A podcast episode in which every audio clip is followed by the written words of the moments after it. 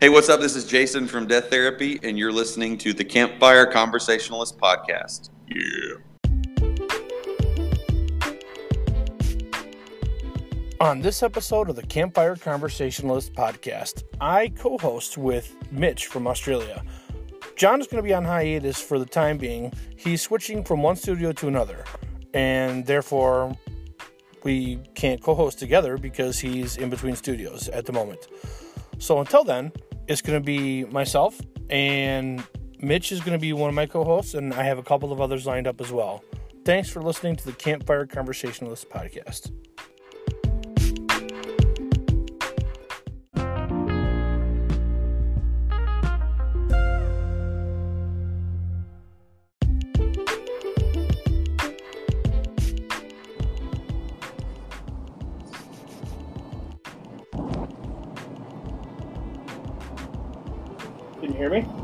Yep, got you, mate. Have you, can you hear me? I can hear you. Awesome. Cool. Okay. Uh, I had I had my my uh, what do you call it, my USB microphone plugged into my iPhone, and it was working earlier, and then it, for some reason when you called it decided. So, Yeah, right. Cool. Not a so problem. what's going on? Yeah, well, just just on the way to work, mate. Usually when I've got heaps of time to do anything. So there might be a bit of background noise, but um, I can hear you. So if you can hear me, we'll keep going. That's good. Do you do you live really far from where you work? Yeah, kind of just over two hours from where I live to where I work. Because yeah, I work in Sydney and I live nowhere near Sydney because Sydney's just so expensive and kind of it's where I grew up and where kids go to school and kind of build a house and that sort of thing. So comfortable just driving every day. Been doing it for about almost ten years. So just used to the oh, travel. wow. Yeah, just give me heaps of time to Yeah, want to research everything. You know.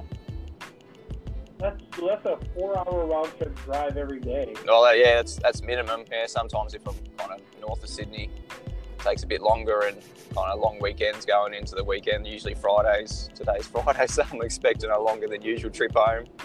But uh, yeah, Oh, dang. just gives me plenty of time to kind of listen to YouTube videos, catch up on everything related to any anything truth, and it's kind of where everything stems from. Like I just get heaps of heaps of time to research and listen to stuff.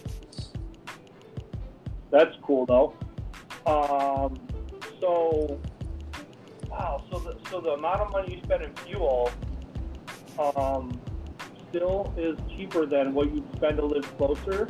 Yeah, for sure. Like I've, I've, I've got a car that's on LPG gas, like a liquid propane or whatever it's called. Like the um, like it's it's heat. It's like probably half the price of actual unleaded petrol. Like yeah, we call it. You, you call petrol gas in America, don't you? Correct. Yeah. So like I'm on actual natural gas for, for my for my vehicle, and I usually get about um, two days worth out of it. So on a two round trips. So that that it amounts to about fifty dollars. So I usually spend about a hundred dollars on on fuel a week, which is um, yeah heaps heaps less than what I would be paying in a, in a mortgage for the house. Is probably two or three times more the value of what I'm living in at the moment. Sydney's just absolutely ridiculous. It's one of the highest um, prices to pay for a house compared to kind of your, your average wage in the world, man. Like it's absolutely out of control. Oh, that's nuts. That, that uh, it's that high. So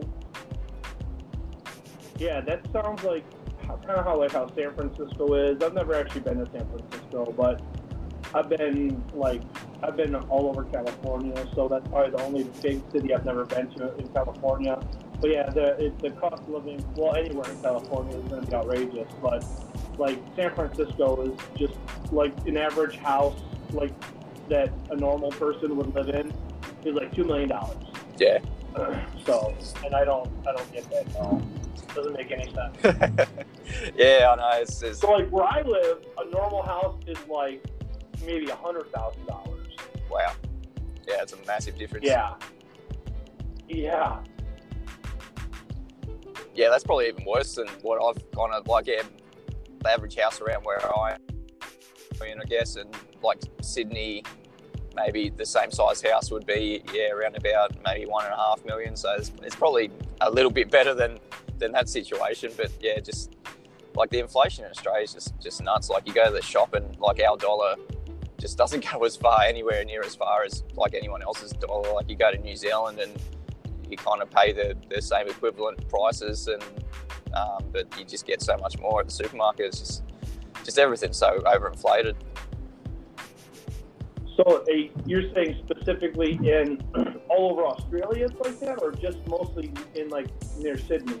No, all over. Well, the house prices in Sydney is the worst, but all over yeah. Australia, actual inflation for what you get at the supermarket, like everything's pretty much the same. It's, it's uh, yeah, we, we spend usually like we got um, five people in, like my, myself, my wife, and three kids. Like we spend over three hundred dollars, like that's Australian dollars of, of groceries a week, and that's kind of just getting the essentials. Like we're not going nuts or anything. Like we kind of um, like we, we could spend more than that if if we kind of were, were getting um, things that were kind of luxuries and that sort of thing. But like, yeah, that's the kind of price that we're, we're paying just for a normal week's food.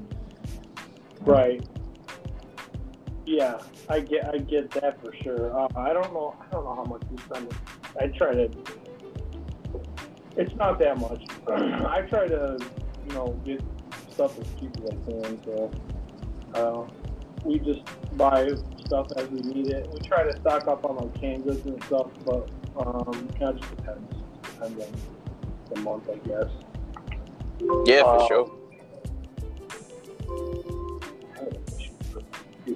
But um, so I'm guessing since Sydney is really expensive, uh, the jobs generally pay more there, or no? Or is it about the same?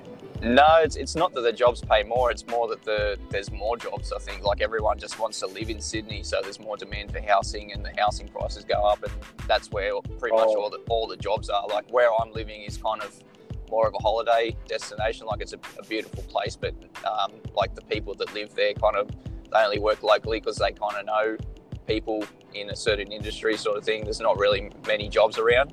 That's why I had to kind of mm. yeah, travel out and, and go to go to Sydney because yeah, there's just no no jobs around for where I am.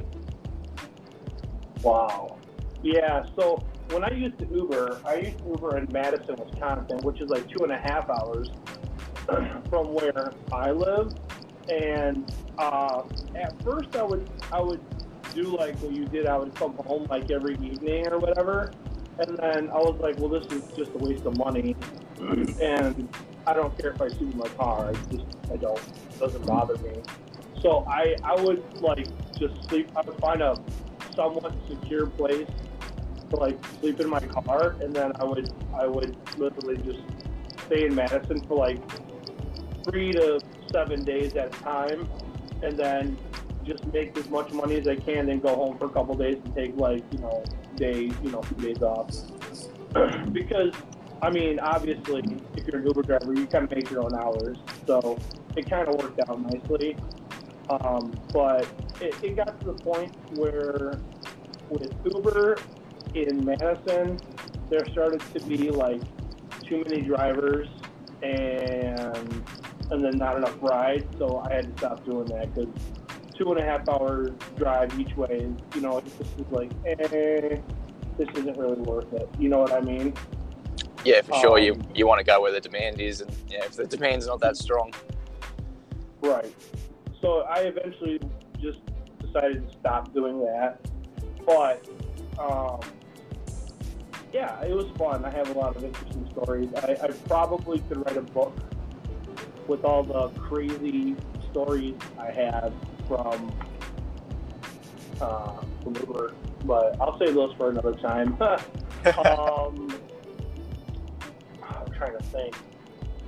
Yeah, you well, totally should, man. That'd be that'd be so interesting. Yeah, just the people you meet and, and the, the, kind of stories they've got, and you just like just lend your ear to people, and they just they just people just like talking to strangers in a in a, in a taxi or Uber, don't they?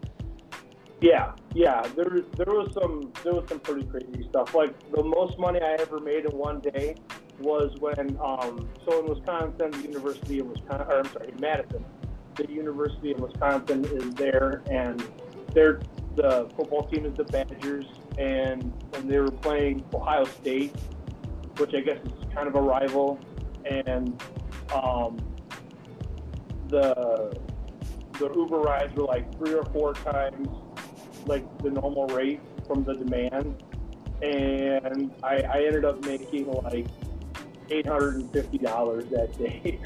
Wow. it was nuts. Yeah, it was pretty awesome. But by far, that was the most I ever made in like one day. That like wasn't a typical football game type. situation. Like I think the next closest I ever made was like maybe three hundred dollars in one day. So uh, that was Wow. like you know almost triple what a normal like game would be in a day. Yeah, far out. That's awesome. You'll be so happy that day. Yeah, I couldn't believe it. I was like flying high as a kite. Like, I can't believe this is happening. And now I'm delivering food around my town because honestly, it's paying pretty decently. Some, like what I was doing before this was uh, like water mitigation, where like if somebody has it's a pipe spray going through, you know, a lot of rain and their basement floods or whatever, then like my company would like go and get, extract the water, then dry out the structure and like literally I'm making like almost the exact same amount of money doing that. Like we were walking through like sometimes sewage water and you're like carrying heavy wet carpet out of people's basements and garbage bags dripping wet water all over you. And um, now I can just kind of make my own schedule, sort of. I mean, I, I have a schedule, but I can put my availability and I pretty much get what I want. And um, um, I work the days I want. I get the days off that I want, which is I usually only take Mondays off. So yeah, it's it's uh, way better. Yeah, that's a heaps better setup. Like, yeah, when like obviously everyone needs a slave job, but yeah, if you can kind of make your own hours and, and do it your way, like that's just so much better than kind of just being stuck in the system in the same old job where you, you hate doing what you're doing, but you're too scared to kind of go outside and find something new and kind of take that risk where you, you think maybe yeah, might might not get paid much or Right. like yeah, do a lot more work or that sort of thing. So that's awesome. You got that set up, mate.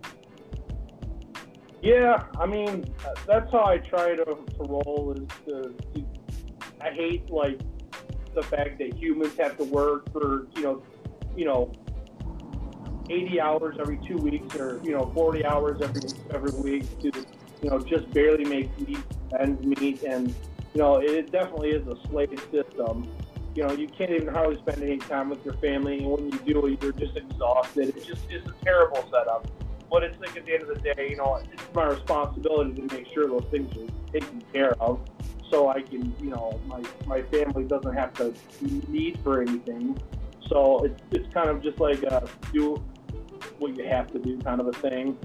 Uh, so I, I, I do I do that because I it's my responsibility. But I even and, and I like what I do, but I hate that I have to do that. You know what I mean? Like it doesn't make sense why we why we have to work so many hours for so little money in, in the end, and you know little so little time to spend with your family. It's just silly. But you know I don't really know how to change it, so I guess that's bad. Yeah, I know when you kind of when you kind of faced with this system that we we do live in, and we need to kind of have money to to get the things that we do need and and support our own families. Like, yeah, there's not too many options, and but that that's like everything though. Like, that's probably a more of like having having a job is probably a necessity. Like, unless you can create things for yourself and, and sell them yourself, have your own sort of business, but. Um, other systems like the medical system where they they kind of force you down the same same line where you've got no other choice. Like they kind of do everything they can to um, put crap on anything alternative like CBD oils or kind of remedial massages and chiropractic, um, that sort of thing. Like the, the mainstream medical industry kind of saying that you have no choice is what you have to do if you don't. Like if it's anything to do with children, like in Australia, um, like if, if we don't kind of use the mainstream government medical system, they say that we are neglecting our children um, and, and things like that. So kind of you, you, see it in every sort of aspect of life, but there, there are other options. Yeah, that's nuts. Where you can't even, you know, you can't even basically raise or take care of your children the way you see fit as a parent, and otherwise it's neglect. That to me, that's completely insane. yeah, that's that's one of the things that kind of gets me the most upset because yeah, at my moment, my, my wife is pregnant, and we're looking to do like a home birth because yeah, just what we've seen through the um, the medical system in Australia is is just nuts at the moment. Um, at the moment, you, you can um, get like a private midwife come to your house, and, or you could go to a, a private hospital. But yeah, obviously you, you pay that off your own back. Like it's it's not as bad as America. I know that you guys have to pay a lot for um, like any medical expenses. Am I right? Yeah. Well, in Wisconsin, it's kind of a little different. We have something here called Badger Care, and basically, no, it doesn't really matter what your situation is. Um, you can pretty much get uh, financial help from the state of Wisconsin um, to for childbirth and for the child once they're born. Now, the, the mom would be covered, obviously, and uh, after after the baby's born, the baby's covered for I don't know quite a long time if, if the parents need that. So there there is that. Um, but yeah, otherwise it's it's I mean tens of thousands of dollars to go have a baby. I think if you're going to pay out of pocket, or even even if you have um, insurance, I don't. I mean, I really don't know what the situation is with with insurance, uh, health insurance in America right now because it seems like it's just changed over the last you know five years or whatever so so much that I and, and you hear different stories from different people. So I don't really know exactly like what you would pay for a childbirth um, for insurance. But I do know in the state of Wisconsin, Badger Care is, is there to help people who are in a less fortunate situation.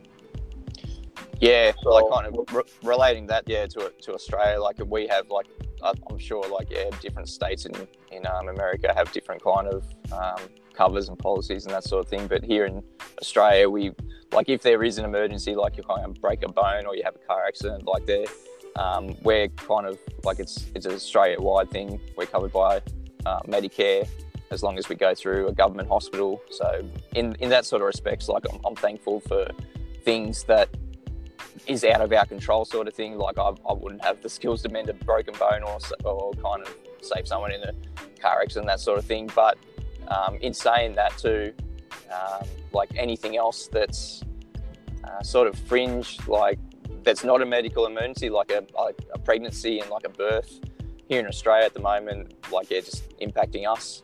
Like just looking at um, looking at home births, like we have access to a private midwife at the moment, but they're actually going to be outlawing that in Australia by I think July 2020. So wow. what that what that kind of means is after that time there will be no baby born legally in Australia outside of the government medical system, like at a government hospital, because what they're doing is like there'll still be private um, practices and private hospitals, but there won't be any private midwives because they're actually outlawing that. So if you if you choose wow. to have a yeah, it's it's it's pretty nuts and yeah, it's pretty infuriating because.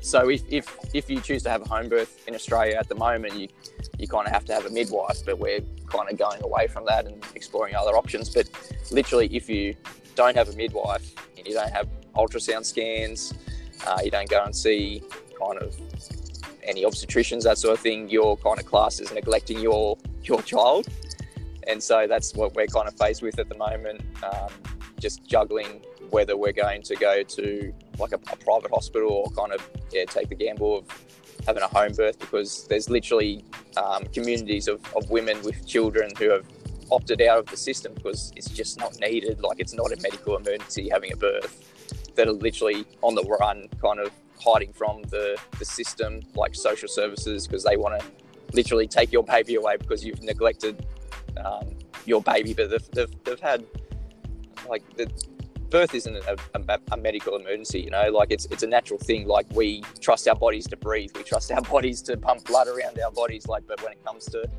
um, growing a baby and then having birth, that's that's not classed as a, a natural thing that anyone can kind of do on their own. If you if you know what I mean. Well, I can prove that logic a fallacy. Um, what happens on an airplane when you're flying overseas and a lady goes into labor? I mean, we know they, they land the plane, so we know that that's a fallacy, which I think is just hilarious. Yeah, uh, it's sad. It's, yeah, things are in a sad state. And like, I don't really know what the answers are. I don't know how to fix problems like that. But uh, yeah, we, I don't know. I don't feel like we can do a, a home birth at our house, but I like the idea of it. It's just the way our house is set up, it would be terrible. Yeah, I, I congratulations on the way I'm being pregnant. That's awesome. Um, so do you guys know if it's a boy or a girl? You're waiting to find out. Well, yeah, we opted out of ultrasounds because, yeah, after researching that, we've, we've seen that, like, the, for the first three kids, we got ultrasounds because we didn't really research too much. But um, since we found out, like, kind of every ultrasound stunts the growth of the baby and kind can lead to other problems and that sort of thing. So we haven't had any ultrasounds, but we have had a, it's called a Harmony blood test. I think it used to be only available in America. We had to send it over, but now it's available here in Australia. So, um, that, and that kind of um, tests for the, the gender of the baby and um, and whether Down syndrome and that sort of thing. So that is an option that that we have, so we don't have to actually have ultrasounds, and the medical system seems to be okay with that at the moment. Um, so yeah, we, Wow. we we're, we're well, that's and that's a lot um, more accurate than like an, an operator of ultrasound machine kind of um, picking up what they interpret and then sending it away to the midwife or the GP or something, and they interpret what the sex of the baby is. So yeah, it's, a- it, blood test is actually a lot more accurate because kind of the way that um, chromosomes work is the woman only has like the, the XX chromosome. So if there's an XY, kind of um, it kind of like yeah, it tells whoever's like looking at the information that you've got a boy in your like kind of growing because you've got the XY, you've got that Y chromosome flying around. Whereas like yeah, if if there's an absence of the Y, it kind of points to a, a female. So that's kind of what we've opted for. And yeah, we do know the sex at the moment, but yeah, I'm not willing to announce it until it does come out to see if it actually is is true. That's cool. And you know, you're the first person I've ever heard say that um, ultrasounds could potentially be harmful to the uh, growth of the baby. I've never heard that before, and I mean it makes sense. Uh, I mean you're shooting like some kind of wave. You know, I don't know. I don't really know enough about ultrasounds to, but I'm sure it's some kind of wave of, yeah, of some kind that you're shooting into the, the mother's you know stomach and then it's you know coming back.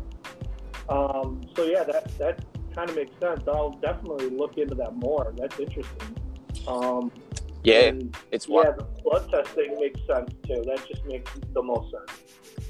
Yeah, like before, like kind of this pregnancy, like we were kind of just going with the medical system. Like, yeah, we're getting our children mostly vaccinated until we saw that um, from my first child to this current child now has the vaccination schedule has um, changed dramatically. Like what used to be classed as um, like covered before for my first child, he's he's nine now.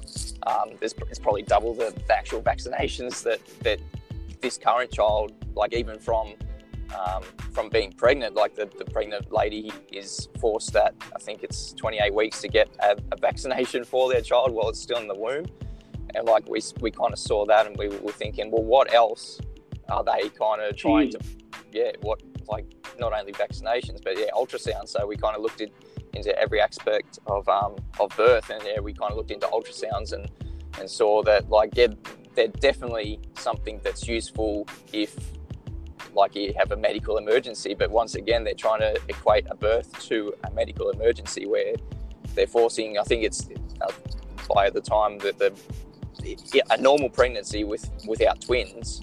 Um, I think you get about five ultrasounds that they're trying to give you, like through our medical system anyway, and um, that's from eight weeks to, to prove that you're pregnant, and then 20 weeks to I think maybe eight week, 18 weeks to, to kind of measure the baby, um, maybe look for Down syndrome. But these sort of tests aren't always accurate, and they kind of the way that we see it is um, interventions lead to more interventions, and that and that's the kind of the thing that I kind of want to tell people that yeah, any intervention leads to more interventions and, and taking away your rights because as soon as you're part of the system, as soon as you kind of have an ultrasound and they interpret something as um, like something that's not normal, whatever normal is, like every every birth is, is different. But like if they if they pick up something where your baby's not growing um, in a in a time period that, that should be kind of scheduled, like you're kind of classed as high risk, and then you have to get more ultrasounds, and then they give you a, a due date that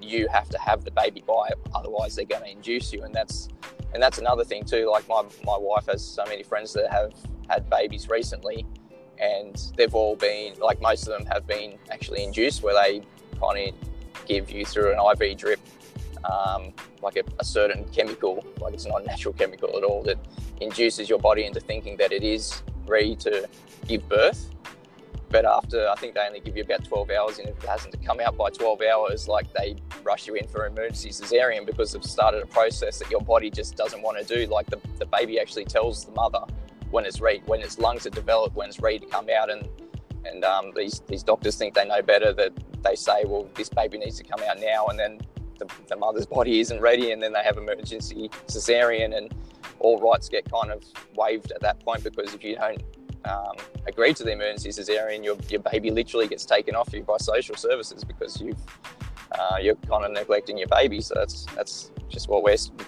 seeing personally in Australia at the moment. Yeah, that we, my wife and I had. Uh, well, it, the situation we had was pretty extreme. Um, our first son, this was this would have been in uh, 2008. Yeah, it was a long time ago. um, we went in for a normal checkup. You know, like it was an appointment, and they put like this um, I don't really know how to describe it. They strapped this thing onto my wife's stomach. It was like kind of like a read the heartbeat kind of a thing. Yeah. I don't even remember what it was called. I think that's the ECG. yeah, I think it's called. I. Yeah, I think it's usually the ECG where they check the heartbeat and that sort of thing. Yeah. Yeah. Sorry, go Yeah, and and they were like, uh, well, the the baby's fluids are a little low or something wasn't right. I can't remember what. And they're like, "Well, we need you to go to the hospital." So, so they they uh, they admitted my wife to the hospital, and then it, it they you know started doing all these tests and whatnot, and uh, and then the my, the wife my wife's uh, fluid, the baby's fluid, the amniotic fluid was low, so they wanted to like you know keep an eye on her. So she was in the hospital for like a total of like eight days, and then and then um, uh, on July um, 9th, they basically did an emergency C-section, and I I like flew to the hospital. I was going like I was actually already headed that direction when I got the call, so it worked out kind of nicely. Uh, I was going like 70 miles an hour down down the road. It's like probably like a 45 mile an hour speed limit, and I'm going like 75 miles an hour flying. So I'm like freaking out. At first, I was going the normal speeds, and I'm like, uh, I gotta get there. Yeah. so Yeah. I get there, and, and, and when they uh, that when they pulled out my son, he was like blue. He was already blue. Um, and then, uh, of course, you know, we didn't really know what was going on. Um, and then ba- uh, basically, they told us he had like renal failure, which is like your kidneys aren't working. I guess that's probably the quickest way to describe that. Yeah. And at this point, oh, hold on, I got a cough, and I don't have a few left myself. yeah. I, I noticed sorry, this name. sorry about that. Nah, you're good. I'm really congested today. I don't know what the deal is, but um, so then so then we uh, we're like in I don't remember what city it was off the top of my head, but uh, then they like transferred him down to Detroit, uh, downtown, and then um, he was there for uh, man like six days or five days or something like that. And then, uh, and then eventually, what ended up happening is they, there was nothing they could do for him. We tried getting a second opinion, and well, we did. We got a second opinion, and basically, he ended up dying. So it was, and it was, you know, who knows why it happened. I'm not even going to speculate because there's, um, there's no way I'm qualified to know what happened. But I mean, it was it was pretty tragic, and like I said, it was, it that was almost it'll be 11 years this July, and uh, and then we we have a two year old now, but for like eight and a half years, like we couldn't even get pregnant, and I don't know why. I don't know if it was just bad timing, you know, whatever. But yeah, it took us up until 2016 to have another child. So, and my daughter is like super healthy and like super smart. Like she can almost read. She's two and a half. She can tell you like every letter of the alphabet. She can count up to like 17 by herself, and she can. She's just shy of being able to read. So it, it was it was like a huge blessing having her for sure. Yeah, yeah, for yeah. sure.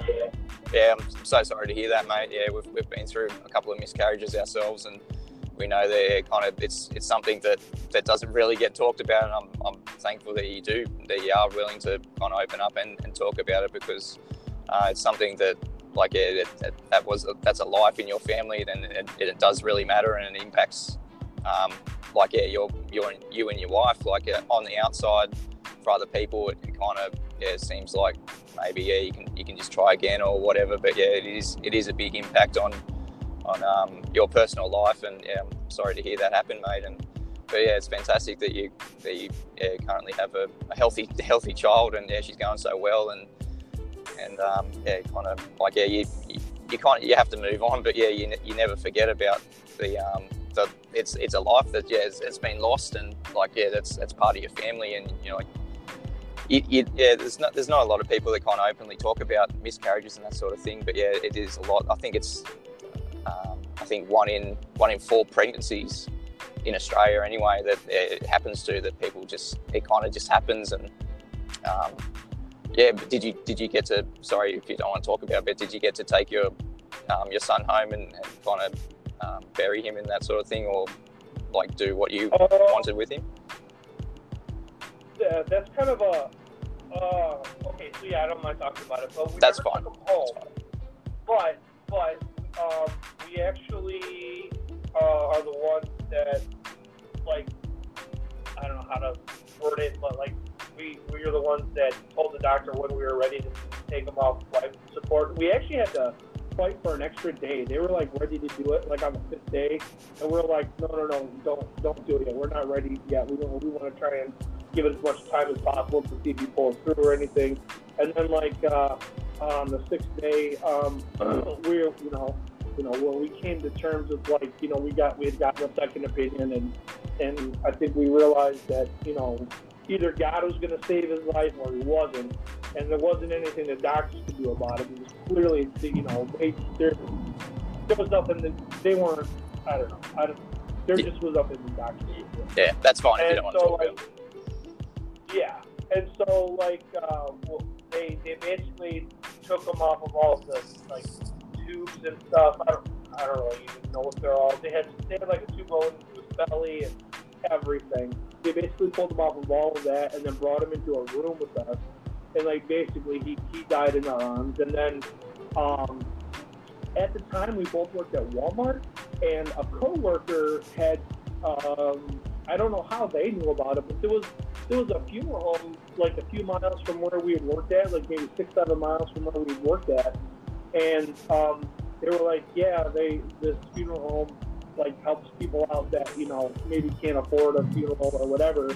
And basically, uh, we went and you know sat down with the funeral home, um, and they basically didn't charge us anything at all, except for the death certificate, which I think I think that was just some kind of legal something or other that we had to pay for that. So um, we had a, a full blown funeral and then at the funeral, we actually um, had him in a casket, but we didn't bury him. we had him cremated because um, I think uh, deep down inside, my wife and I knew we probably wouldn't be staying in Michigan. That's where we lived at the time. And we didn't want to bury him in a cemetery that we knew would be hundreds, if not maybe thousands of miles for us, you know. Yeah. So we cremated him and we um, we had a couple of different um, like uh, urns that we had purchased, and then like you know all the grandparents and my sister and um, I think maybe my wife's uh, brother and their family they might have an urn. I can't remember. It's been so many years. Um, so we all have like urns with a little bit of ashes in it. Um, and then like the urn I have is like goes inside of a little teddy bear. Um, like the, the the bag zipped up or whatever, and then you, you stick the urn in there. And so we have we have his ashes inside of like a little teddy bear. And then my daughter knows. We explained it to her. We decided it doesn't make any sense to like not tell her about it. And then when she's like 15, explain why we never told her about it. You know what I mean? That just, that seems way too hard. Yeah, for sure. So, so we decided let's tell her now. And yeah, she doesn't understand, but it'll be easier for us to, as she gets older, kind of explain it as she has questions and it's already out in the open. There's nothing to hide. There's nothing to try to explain why we covered it up for, you know, 15 or 20 years. That doesn't make any sense to me. Um, so she already knows she has a baby brother, Zion. Well, we call him baby brother, even though technically he would be older than her. Yeah. But he was always a baby. You know, he's always a baby in my memory. Yeah. So, you know, she knows that there's baby brother Zion. And, you know, once in a while she'll bring him up or whatever. And uh, she knows where you know where he stays, you know his ashes, so to speak. I don't, we didn't get into any of that, but um, um, maybe we did. I don't remember, but we you know we just explained that he used to have a brother and he passed away, and you know this is his remains, and you know he he's inside the teddy bear, so to speak. so she knows that that's where Zion stays or whatever, and if, that might seem morbid for some people, but we just decided it didn't make any sense to try and hide it. Uh, I don't, I don't like doing that. You know, I don't want to have to explain myself when my daughter's 12 or 15 or 8 for why she had a brother that you know somebody slipped up and they brought up you know our dead son, and now I have to explain it to my daughter when she's older. That doesn't make sense. So we just decided to go ahead and tell her before she can even barely comprehend it. That way, it's never an issue, and uh, that's just always better to do. Yeah, I think that's a great approach because yeah, it's, it's something that yeah, it is part of your family and is part of her life as well, and it's that's great that she's actually going to grow up without yeah, kind of like with with that knowledge that. Um, there, there was another another child there, another kind of baby baby brother, and there's somewhere that she can go to kind of even though she wasn't around for, for when he was around, like yeah, she's got a connection to him because there is still a connection, and I think that's a that's a great approach because a lot of people kind of yeah kind of that's a that's a really hard issue for them to even even bring up even around their, their children, even around anyone else. That yeah, yeah it's, it's just such a, a tough thing to bring up, and I think um, yeah, we've, we've had a lot of people um, that've had miscarriages, stillbirths, um, things that have gone wrong, and, and yeah, it's tough for, for anyone to kind of bring it up. But when sort of it is brung up and you can kind of be comfortable about talking about it, it's, it's a lot of weight off off um, off your shoulders and your heart that you can um, come to terms, yeah, kind of what's what's happened and um, whether or not it makes sense why it happened. Um, that's that's another issue. But yeah, kind of um, yeah, not not hiding things. It's it's I think that's a that's a main issue in in anything kind of everyday life. Like if, if you're a person that's willing to kind of push things down, not talk about it, um, not be deceitful, but like kind of not not kind of tell the whole truth. Like that's that's kind of a, it's yeah, kind of you're going about exactly the, the, the right way that um, like a kind of a, healthy approach to to that sort of thing. Like there's no there's no set approach, there's no good approach to um, kind of dealing with tragedy and, and that sort of thing. But I think yeah, that's a, that's a great way to kind of deal with it, mate. And that's a it's a big pat on the back for, for being able to talk about it and um, being being okay with that. Yeah, I mean, I guess to us it just didn't make sense to do it any other way. But I mean, I'm not. I can't tell anybody else how, how to do it. You know how they how they should do it. That's for them to, to make up that kind of a decision. Um, but yeah, on on the on the uh, the topic of like um, uh, miscarriages, yeah, my wife and I have a few friends.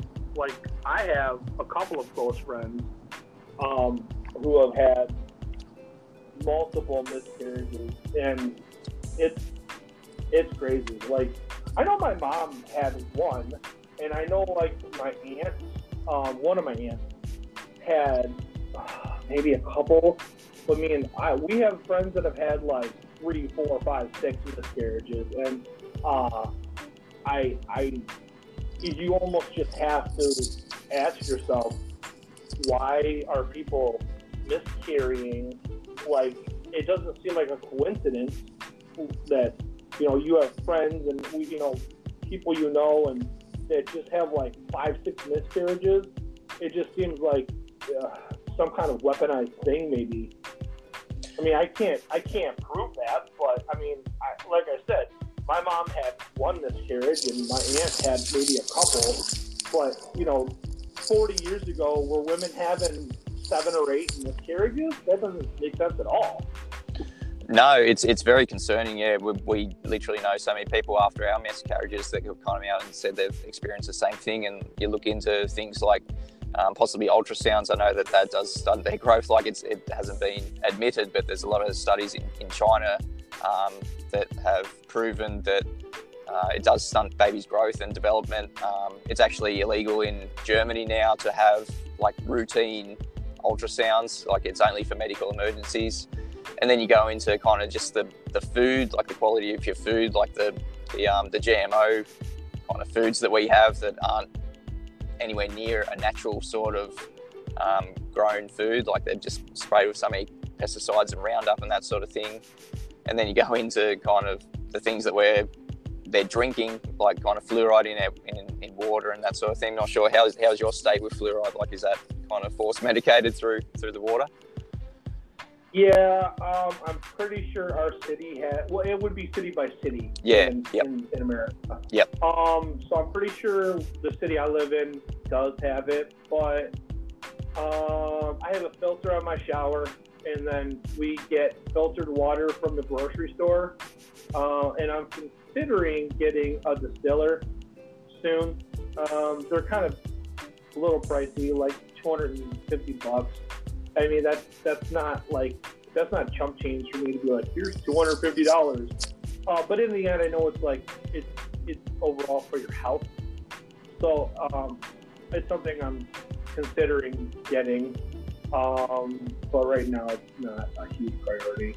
It's just like when I can get that done, I'll do it. But um, yeah, there's there's you have it's like you have to look and see if your city fluoridates their water or not. Um, I know where I used to live or where we used to work um, in Michigan, um, Mount Clemens, I believe they stopped fluoridating their water because they, I think they're having town meetings and, and, and a lot of the, the, the citizens in the city, the residents in the city, were like, you need to stop putting fluoride in our water.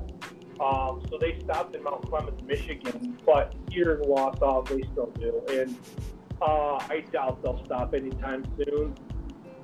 I I'd have to I'd actually probably have to look into it a little more, but it's yeah it's bad. A lot of cities do it. I think it's over sixty something percent of, of cities fluoridate water here in America. Yeah, I think it's even higher than that in Australia. I think it's up to maybe 80 or 90 percent of cities here um, I know in Israel they've, they've, banned it altogether, so that's kind of a telling sign. Like those people in power over there know that it's uh, such a bad thing that they don't want their citizens kind of drinking. And uh, I know it, it, was last year, I think in Melbourne, probably the second largest major city in Australia. Um, their uh, main kind of water treatment plant actually had to be shut down for a couple of weeks because they actually released too much fluoride into the water. I think it was like double the amount, and that was um, a cause for concern. So I'm, I'm, like, yeah, you kind of think along those lines, and just a normal person on the outside looking at that, thinking, why is too much fluoride a, a bad thing? Like, what is a safe amount, amount of fluoride? And for me, I'd, I'd, say it's zero because just the history of what fluoride is, where it comes from, is an industrial waste from kind of um, like aluminium smelters, just a byproduct of that, and it's so expensive. Like it's actually a, a, a, toxic waste that if they those industries had to actually pay for the removal and like kind of um, recycle or whatever they do with it, I don't think you can recycle. You have to just dump it pretty much like that. That would cost so much uh, money that they wouldn't actually be able to produce aluminium in these plants. So what they've got, got around it is like they've sold it to um, like governments, to cities, to water agencies that kind of put it in their water, and they actually make a profit of of this um, bio waste, like a hazardous waste that otherwise would have cost them millions to get rid of. So they've they've kind of yeah twisted that there's there's a medical use for it where it actually hasn't been proven that it, it actually does anything for your teeth. That's the only reason that I've seen to actually put fluoride in your water, but um, actually too much fluoride from from that from yeah kind of that actually leads to fluorosis in your in your teeth and bones. So that's actually a negative, and it, it, it doesn't like if you look at the um, statistics for kind of teeth decay um, over since they've introduced it to now, like there's not really. I, I don't think we can put it down to fluoride being used because there's so many other factors, just uh, general hygiene uh, practices and kind of just just knowledge like passed down through generations. You know, just brush your teeth. You know, keep um, you know the lollies and sugar just rot your teeth and just kind of um, just just knowledge and practices kind of negate that. I don't, and I don't think we should be relying on fluoride to keep our teeth healthy when it's when it's yeah totally not. That's my view on yeah, it anyway. I agree. Yeah, we in fact uh, my wife makes her own toothpaste. Um, I I have some that I bought, but that's because I was out of town for like a long, long time, like almost three months, and uh, I still have some of that toothpaste left over. But um, it was fluoride-free toothpaste that I, actually found at Walmart. I was kind of surprised. Um, we have my wife's been making toothpaste for like I don't know six years maybe or maybe longer. Um, so yeah, you can you can make really good toothpaste that's probably better than what you're going to pay for, you know, at the store. And um, I don't know. I, I don't really need fluoride on my teeth. I don't think. That's that, that's awesome. That's really great to hear, mate. Yeah, we haven't actually got that far. We're making our own toothpaste, but yeah, we, we buy the one without fluoride anyway. But that's yeah, that's the next step, kind of making your own products to make sure that you're putting um, all the ingredients in that you want in, and, and leave all the ones that, that you think are harmful out. Like that's a that's a great approach to it. Yeah, it's super easy. Um, there's a few different recipes. Some of them have like coconut oil, and most of them have uh, uh, what's it called baking soda, or uh, maybe you guys call it bicarbonate of soda, soda in Australia. Is that what you call it there? Yeah, we, yeah, we yeah, I know exactly what you're talking about. Yeah, we kind of yeah both both names, but yeah, those those two things that you just mentioned are absolute kind of miracle worker ingredients. Like not just for for toothpaste, but just for everything like coconut. We use coconut oil, like the raw, organic, unrefined coconut oil. We use that for sun cream instead of like the, the kind of the Cancer Council sun cream that we get kind of pushed. That's so that's so good. We actually use that for sun cream and that like and just a moisturizer. Um, it, it yeah. just just anything like kind of um, when we're sick, we kind of eat the coconut oil and, and it's actually an antibacterial. So it's good for good for wounds. It's good for when you got the flu. Um, it's good for pretty much anything you can think of. Like there's nothing that you like. There's no side effects from using coconut oil unless somehow you are allergic to that specific thing, like coconut oil. But um, and, and bicarb soda as well. Like we kind of sometimes put in our drinking water when we have indigestion or we feel like we've eaten something too acidy. Like it actually alkalines your body. Um, baking soda, bicarb soda, to, and, and that's actually an active thing to help stop um, kind of tumors and cancers and that sort of thing. Because if you actually have an, alkaline body, um, it, it, kind of starves tumors and cancers from any kind of food or growth, and it kind of actually can right. can reverse reverse effects of, of those sort of things. So that those two things that you mentioned, yeah, just absolute um, like day to day. For oh, sorry, I didn't mean to. No, no, go uh, on. I was going to say so for so for like sunscreen, um, you just put um, uh, wow, I lost my whole train of thought. Coconut oil, like just straight on your skin. Yeah, for sure. Like we've like there's there's brands that that is kind of classed as like a tanning oil. And when we thought like thought about that, we were thinking, oh, this is a load of load of crap. Like this is probably worse for you. But when you look into the, the actual natural, unrefined, cold pressed organic um, coconut oil, yeah, you can just put it straight onto your skin. It's like it acts as a moisturizer, so it kind of like moisturized skin actually resists the sun a lot, a lot more than if you're just going out into the sun. Um, like with just kind of dry skin, you burn a lot easier. Um, but just compared to what the, the sun creams that we have, like we have a, a thing called the Cancer Council, but just the nano nanoparticles in in those sun creams are just so bad for you. They stick around so long, especially in children. Like it just it yeah just gets into into your kind of cells in like an in a in a level like an atomic level that's so past our comprehension that just screws up everything. And so yeah, we kind of like I'm pretty light. Like I get burned pretty easily, like being the climate here in Australia. And I've, I've, I've found that they're kind of putting coconut oil before, and then if I did get sunburn after, um, it's just kind of the sun sunburn is, is a lot less severe, and kind of you, you don't have the, the bad effects that um that I, I would have usually. Yeah, for sure. I'm gonna I'm gonna try um because I mean I we've been using coconut oil for years for various things, but I've never tried it as just a sunblock. I have used it like if I've gotten burned or something like that, and we do use it for like our skin when our daughter, if she's got like a rash or anything, like a diaper rash, or sometimes her for some reason, we'll put oil. Uh, we actually keep some right by where we change her diaper. And she knows it's coconut oil, so she'd be like, coconut oil? so, um, yeah, uh, I use coconut oil for a lot of things. Like I mean, beard oil, and um, that's one of the things I use to make it is coconut oil. Sometimes I'll just put just coconut oil on my beef. Um, uh, what else? Um, like I said, toothpaste. Um, I put it on my. Sometimes I like butter a lot too, but um, instead of butter, sometimes I'll put uh, coconut oil on my vegetables, and it's a little sweeter than butter. Um, and then when I make rice, um, I'll put coconut oil in the water as it's boiling to kind of help it from sticking to like the bottom of the pan, and it gives a flavor too. Um, oh, man, coconut oil has really good beneficial uses, like you're saying, and some of that stuff I've never heard of. Like I just found out this past so that you can use it as like a sunblock. But I mean, um, being it's wintertime, that doesn't help me out right now. But here in about oh six weeks, when it's hundred degrees here, um, I'll definitely be out for sure. And actually, one of my friends, um, um, they uh, they they died all day, and I'm gonna suggest that instead of sunblock and see how that works for them. Um, so that's good information. Yeah, I, I, couldn't recommend it more, mate. Like it's it's good Did for I literally you? everything. No, I'm, I'm. Can you hear me? At all? Oh no! I think I lost Mitch from Australia.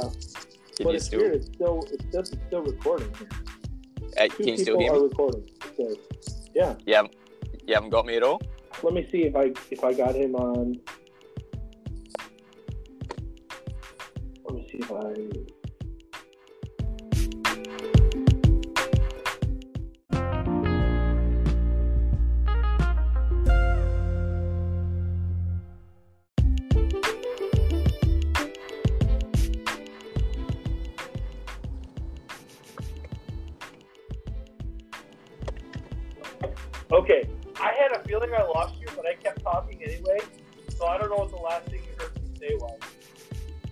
Um, I think I'll, I'll still, I'll still hearing what you were saying, but I don't think you were hearing me.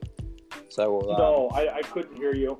pretty much the last thing you like, I heard everything that you said. Like you were saying, yeah, you just found out about um, the sun cream and you're going to um, use it for the upcoming winter in a couple. Of, sorry, the upcoming summer, summer in a couple of weeks. So um, Yeah.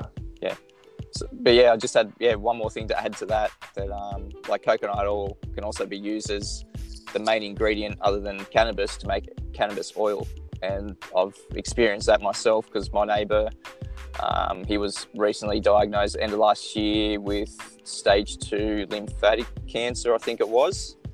And so, I Oh was- wow. yeah, so like, yeah, that was kind of a, jump. Like, I, I've always looked into cannabis oil and how good it is, but I've never actually been around anything to do with it.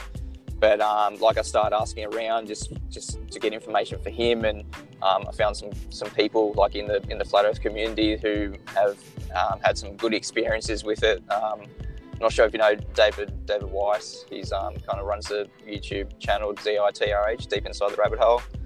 Um, oh yeah. Yeah, yeah. He's he has actually said he's used it for like a melanoma, like a skin cancer on his on his head. He said the doctor said it had to get cut out, and um, so he used he used the um, CBD oil, and he said within a few days, like it literally just disappeared, like it just just went.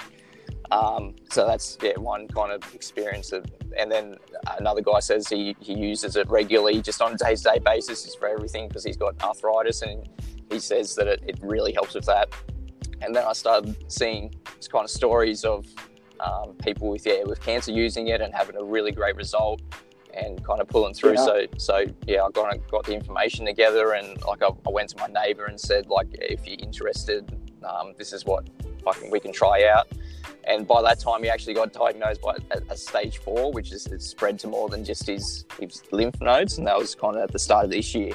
And so, like, yeah, that kind of just kickstarted him into more of a health. Like, he was a heavy smoker, and um, he's been like a career painter, so all the all the fumes and stuff in, in paint, like, yeah, that kind of just adds up to to kind of things going wrong with your throat. But yeah, we kind of um, like it's it's really easy to find the instructions for making it with coconut oil on the internet. Like it's a really easy process. You just need to get kind of just temperatures and, and processes right. But he's been using that now for maybe eight weeks, and he like he already had a husky voice, like a really bad kind of voice from from smoking since a young age. And, and as soon as he, but, but before even chemo, because he had to he had to do chemo and that sort of thing, he he opted for both things. Like, but since before chemo and since using the CBD oil, he's his wife and, and him and his kids have said he's never talked better than what he was how he was talking and and feeling when he actually was using the CBD oil. And so like That's that, awesome. Yeah. So we're just there. He's kind of just waiting. Like he's he's finished his seven weeks of chemo. Um, it's yeah, severely burnt his neck, and like I've recommended the um, like just coconut oil for that because it's antibacterial and, and plus it kind of has um, like yeah, good healing aspect, like benefits just for those sort of burns. But like yeah, just using the CBD oil, I think yeah, he's he's definitely seen really good results. Like the, the doctors have actually before the biopsy, like he's he hasn't had a biopsy now. He has to wait a couple of weeks, but um, but like the doctors have literally not even um, had any more kind of updated scans or anything. But they they've already told him that um, it's like they're putting it down to the chemo that it's it's reacted well, like the tumor right. has, has shrunk well, and that sort of thing. But like yeah, we, we both know that um, he was already having a good reaction from from the CBD oil way before the the chemo started, and like yeah, just that's good to hear. Yeah, no, it's uh, going from stage four to kind of yeah, still kicking. Like they didn't really know if he was going to pull through or not because of how late it was and how how um, kind of yeah late they, they got to it and that sort of thing. But yeah, they're going to like the doctors are going to put it down to chemo and pain themselves on the back. But yeah, we, we both know that it's definitely the CBD oil that's um, and like a lifestyle change that's really helped him out. And so I can see on a first first hand basis that yeah that, that sort of does work. So I'd recommend it to anyone that has any sort of um, yeah health problems that like anything at all. So that that's kind of more in the pretty it's pretty fringe because yeah kind of in Australia um, cannabis is illegal no matter where you are. So that's kind of um, it's it's like as a barrier to kind of getting your hands on some. But um, like yeah, it's it, if you actually you know sorry. Oh, I was going to say uh, it's funny that you mentioned that it's really hard. Um, uh, I think they just made it uh, federally to where it's like okay CBD oil has been legal in, in America for a while, but nobody really knew about it. And now I think the, the government kind of like made it like, okay, we're, we're, we're actually saying that CBD oil is okay for you to buy. And within like the last like month and a half or two months, like everybody is selling CBD oil here in Wisconsin. Like I'm not exaggerating. Every gas station will have signs that like CBD oil sold here and like the, we have a, a movie store where you can rent like DVDs like right around the block. Like they're selling CBD oil because uh, um, now it's not taboo by the government. But it's funny because like I could go to a health food store or a, a head shop, right? I have a, there's a head shop right down the street from where I live, and like the health stores and the head shops have been selling it for years. They're just the only ones that had the balls to do it. And uh, and now like everybody is like, okay, we're gonna sell CBD oil now that the government says it's okay. So yeah, I mean, if you if you uh, if you ever need any oil and you want me to ship it in, in a bottle that's not marked, let me know, man. I'm down. Yeah, that's that's awesome. That's a that's a great connection to have. Thanks, thanks, man. That's that's awesome. And um, yeah, but it's not it's not uh, it's it's pretty expensive. It's not cheap. It's like I mean, every brand is going to be different, but yeah, I'll, I'll do that. I don't really care, man. It's uh, I feel like people should have access to CBD oil. I've used it before, and um, when I when I've had anxiety, and um, it works. So yeah, so you've had a good experience with it too. Like you've you, you know it. Yeah, it, it yeah. does have benefits, and um, I know like yeah, yeah, after after looking into it and researching it. Um, it looks like that Australia has started um, trials, which is ridiculous because there's so much information, especially in America, of um, cases where it has helped with absolutely everything. So we're we're actually kind of going in the right direction.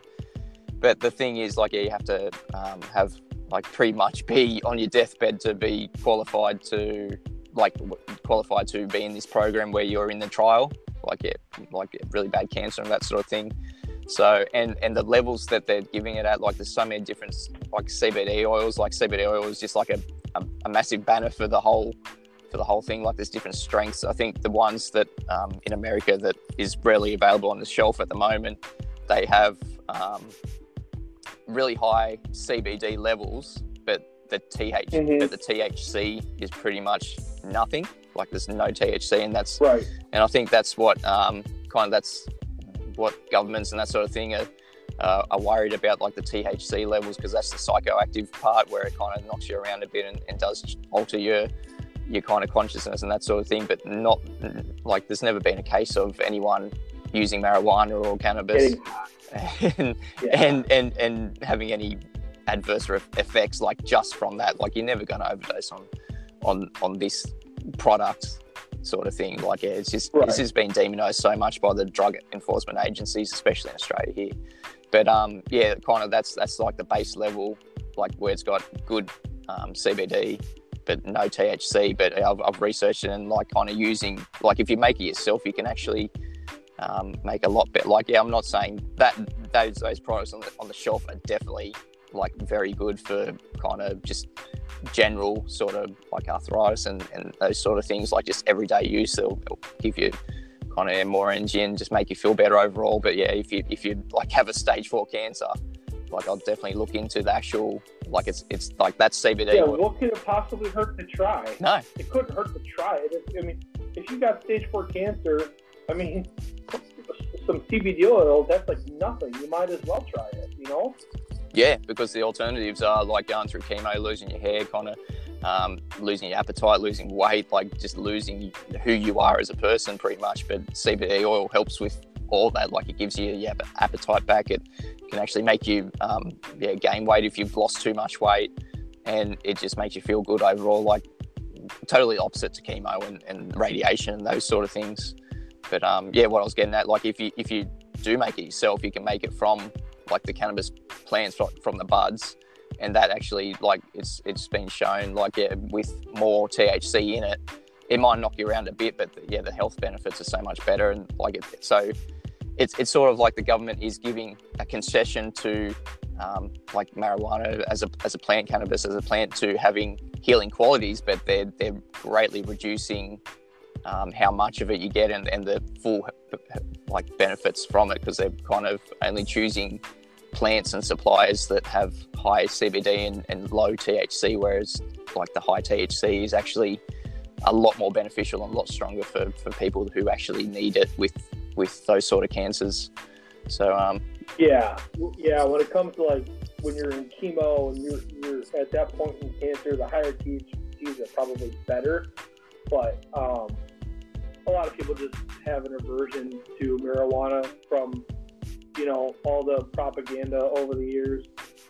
Um, But yeah, I mean, if you're dying, you know, what is it going to hurt to try it? You know, I mean, I don't even think you should wait that long. Uh, people just try, just try CBD oil. I mean, I've used it for lower back pain relief and um, relief in my pain in my knees, helping me to get sleep at night, anxiety, and it works for all of that. Um, and I have a lot of friends who have used CBD oil for various reasons, and it works. And there's like like Mitch was saying, um, the stuff you buy at the store has probably almost zero or zero THC in it. So there's no risk of getting high, and there's no risk of failing a drug test if that's what you're worrying about. And a lot of these companies too, they'll have like, um, I don't know what you call it. They have like a report that you can look up that shows that yeah, there's no THC in this. Um, so if you're worried about a particular brand a lot of the reputable companies will have a report that they give that shows that there's no THC, if that's what you're worried about. Because um, I know from even if it's even if marijuana is legal, because it's legal in certain states, um, certain companies won't let you. They don't want you to be on their payroll if you're using marijuana. So a lot of people are worried about you know failing a drug test. Um, so there's that. So if, if you want to try CBD oil and you don't want to fail a drug test, just go find a company that's reputable that has a report that says that their product has zero THC in it, or a, legal. There's like what they'll call like a trace amount that's acceptable, um, and that, that basically would be considered zero. But um, if on a nano, micro nano level, they'll have an acceptable amount that they'll be at. So you can check that out for yourself and you know figure out what to do. But I, I suggest coconut oil, uh, CBD oil, all that stuff is super good for you. Yeah, absolutely. Yep, yep. Those those store bought ones like yeah, CBD oil, absolutely safe. Yeah, you'll you'll pass drug tests every day of the week if you're using just that. But yeah, if you're looking for the stronger stuff, look into making it for yourself. And but there are risks because yeah, here in Australia, like there's kind of the police have mobile drug tests where like they just scrape your tongue, and it, I'm not sure what the what the penalties are, but yeah, if you do fail, that like THC shows up, I, I think you can be disqualified from driving. And yeah, most most employees oh. employers at, at, in Australia kind of have the drug test and that sort of thing. So you like you're running the gauntlet a bit with. Like you have to weigh up yeah whether your health is more important than, than those sort of things like if you're in, in the position where um, like yeah, you could you could be not living compared to living with this sort of thing. Like yeah, it, it just yeah, it, it right. really depends on your personal circumstances, but um, definitely everyone should look into it. And the store bought one's absolutely safe and um, yeah, just the best thing to use, I think. I agree. Um, so just let me know when you need to when you need to skate. Um, yeah, well, yeah, I'm, I'm at work now, so yeah, probably this is probably as far as we can get at the moment. But yeah, it's been it's been great talking with you, and I hope um, yeah I can I can come on again and we'll talk some flat Earth, which I, I said last time. But yeah, there's so many other topics to to kind of go over before we. Yeah. Yeah, it's great. I'm down to talk about pretty much whatever. So yeah. Um, so for everybody listening, this is Mitch from Australia joining me today on the Campfire Conversation with podcast. Um, John has taken a hiatus for a little while. Um, and so I'm going to be having um, other guest hosts on. Um, so I thought it'd be fun to. I've been wanting to get Mitch on for a long time anyway. So uh, John having needed to take a little time off uh, kind of put me in a position where I'm like, hey, let's get some people I wanted to have on anyway. So that works out great. Um, so thanks everybody for listening. Um, and I'm actually uh, simulcasting this on Facebook right now. So thanks for everybody who's watching. Uh, and please forward or share whatever the terminology is. Forward these along to your friends and share them uh, and help the podcast grow. And thanks, Mitch, for guest hosting with me today. I really appreciate it, and I had a good talk, and I can't wait to do it again. Yeah, same here, man. It's been great. Thanks for having me on, and I really appreciate it. And it's been great talking with you. You've obviously got a lot of knowledge about a lot of things, and appreciate the things that you've you've talked about and brought up. It's been a great conversation, and looking forward to the future, mate. All right, awesome. Yeah, just uh, whenever you get a chance, shoot me the audio, and we'll edit it down, and I'll put it out probably Friday. Probably in well, it's Thursday for you, right? Uh, today's Friday for me, so yeah. It, well, Oh, it's, oh, it's So- Friday so- so- Oh, yeah, it's Thursday. It's already Thursday yeah, for me, too. I'm, I'm a little behind on my calendar.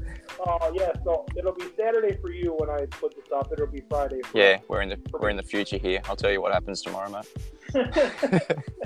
All right, man. All right, it was good talking to you. Have a good Yeah, see you, mate. Have a good one. All right, take See you, dude. easy.